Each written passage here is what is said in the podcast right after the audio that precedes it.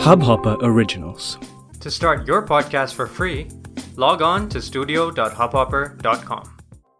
पुरानी सहेलियाँ ज़िंदगी का वो हिस्सा हैं जो कभी फीका नहीं पड़ता और मौका त्योहार का हो तो याद ज़्यादा ही आती है रमज़ान के मौके पर क्यों आई राधा को फरजाना की याद सुनिए हमारी आज की ये चिट्ठी आपके पसंदीदा प्रोग्राम हमारे तुम्हारे खत में।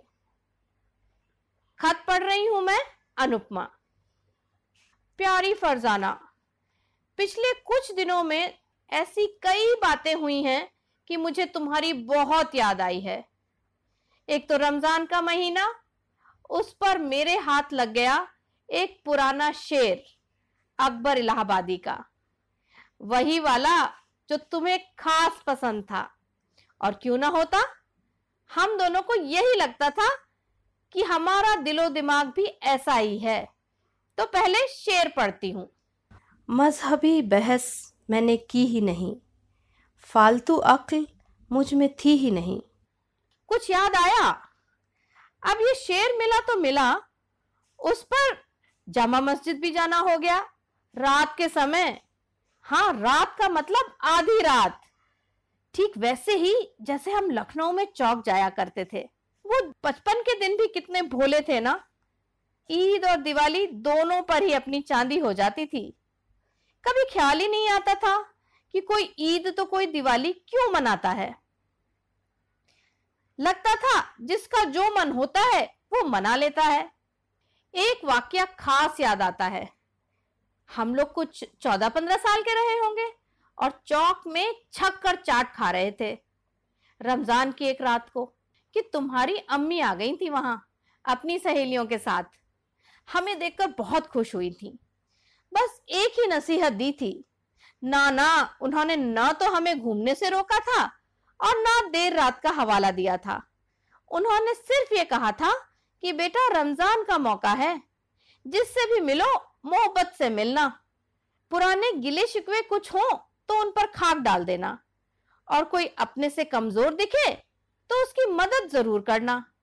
कोई मजबूर भूखा दिखे तो उसे खाना ज़रूर खिलाना।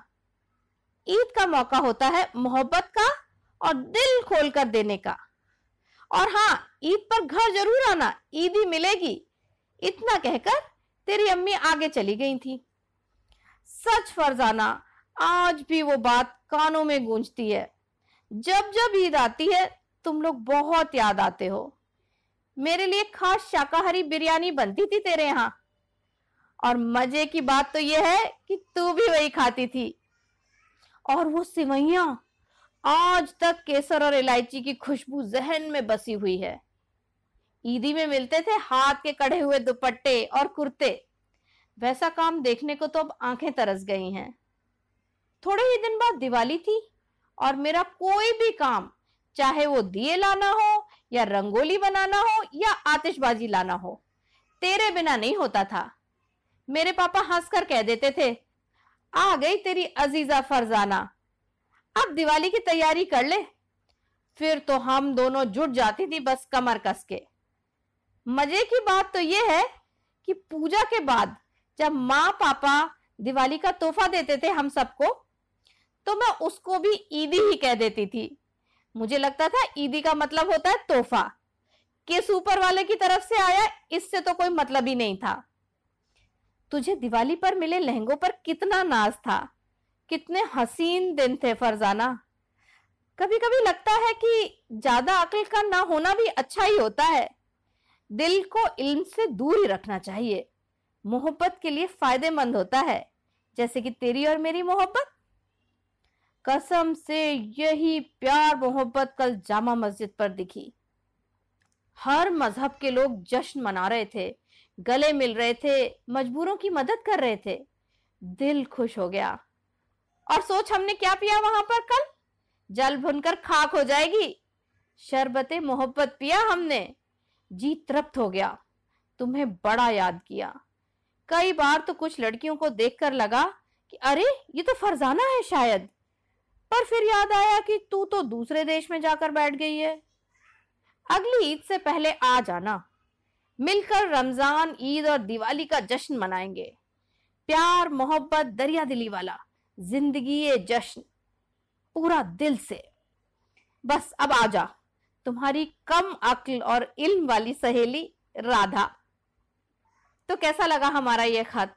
हमें अपना फीडबैक ज़रूर दीजिएगा और इंतज़ार करिएगा हमारे इस प्रोग्राम का, जिसका नाम है हमारे तुम्हारे खत।